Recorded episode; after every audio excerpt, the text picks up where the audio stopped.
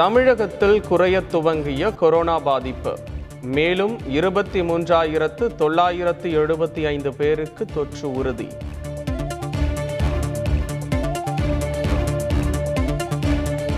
சென்னையில் எட்டாயிரத்து தொள்ளாயிரத்து எண்பத்தி ஏழு பேருக்கு கொரோனா பாதிப்பு உறுதி.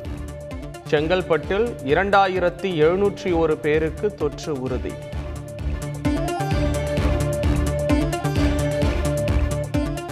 காலை ஏழு முப்பது மணிக்கு துவங்குகிறது அலங்காநல்லூர் ஜல்லிக்கட்டு. எழுநூறு காளைகள் முன்னூறு மாடுபிடி வீரர்கள் பங்கேற்பு.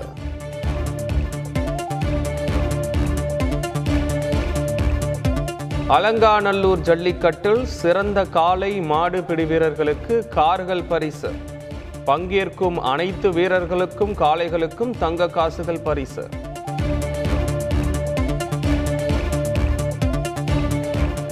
பத்து பதினொன்று மற்றும் பனிரெண்டாம் வகுப்புகளுக்கு ஜனவரி முப்பத்தி ஓராம் தேதி வரை நேரடி வகுப்புகள் ரத்து.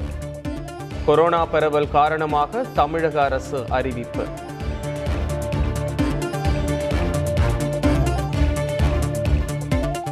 கொரோனா தடுப்பூசி திட்டம் துவங்கி ஓராண்டு நிறைவு.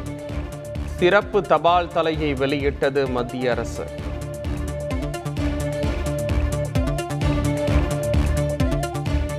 ஆந்திராவில் தடையை மீறி நடைபெற்ற சேவல் சண்டை போட்டி. நூறு கோடி ரூபாய்க்கு நடைபெற்ற சூதாட்டம்.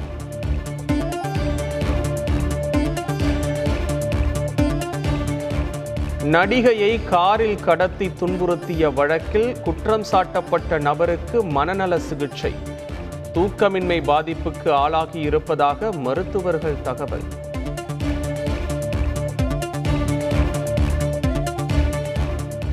கோவாவில் ஆம் ஆத்மி கட்சிக்காக வீடு வீடாக வாக்கு சேகரித்த அரவிந்த் கெஜ்ரிவால்.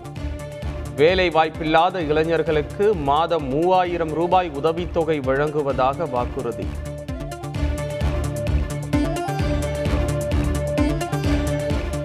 பஞ்சாப் தேர்தலை ஒத்திவைக்குமாறு தேர்தல் ஆணையத்திற்கு பாஜக கோரிக்கை.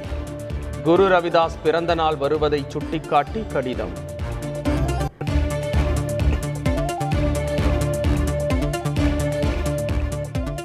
உத்தரப்பிரதேசத்தில் பாஜகவில் இணைந்த முன்னாள் ஐபிஎஸ் அதிகாரி ஆசிம் அரும். தேர்தல் ஆணையம் விசாரணை நடத்த சமாஜ்வாதி கட்சி தலைவர் அகிலேஷ் யாதவ் கோரிக்கை.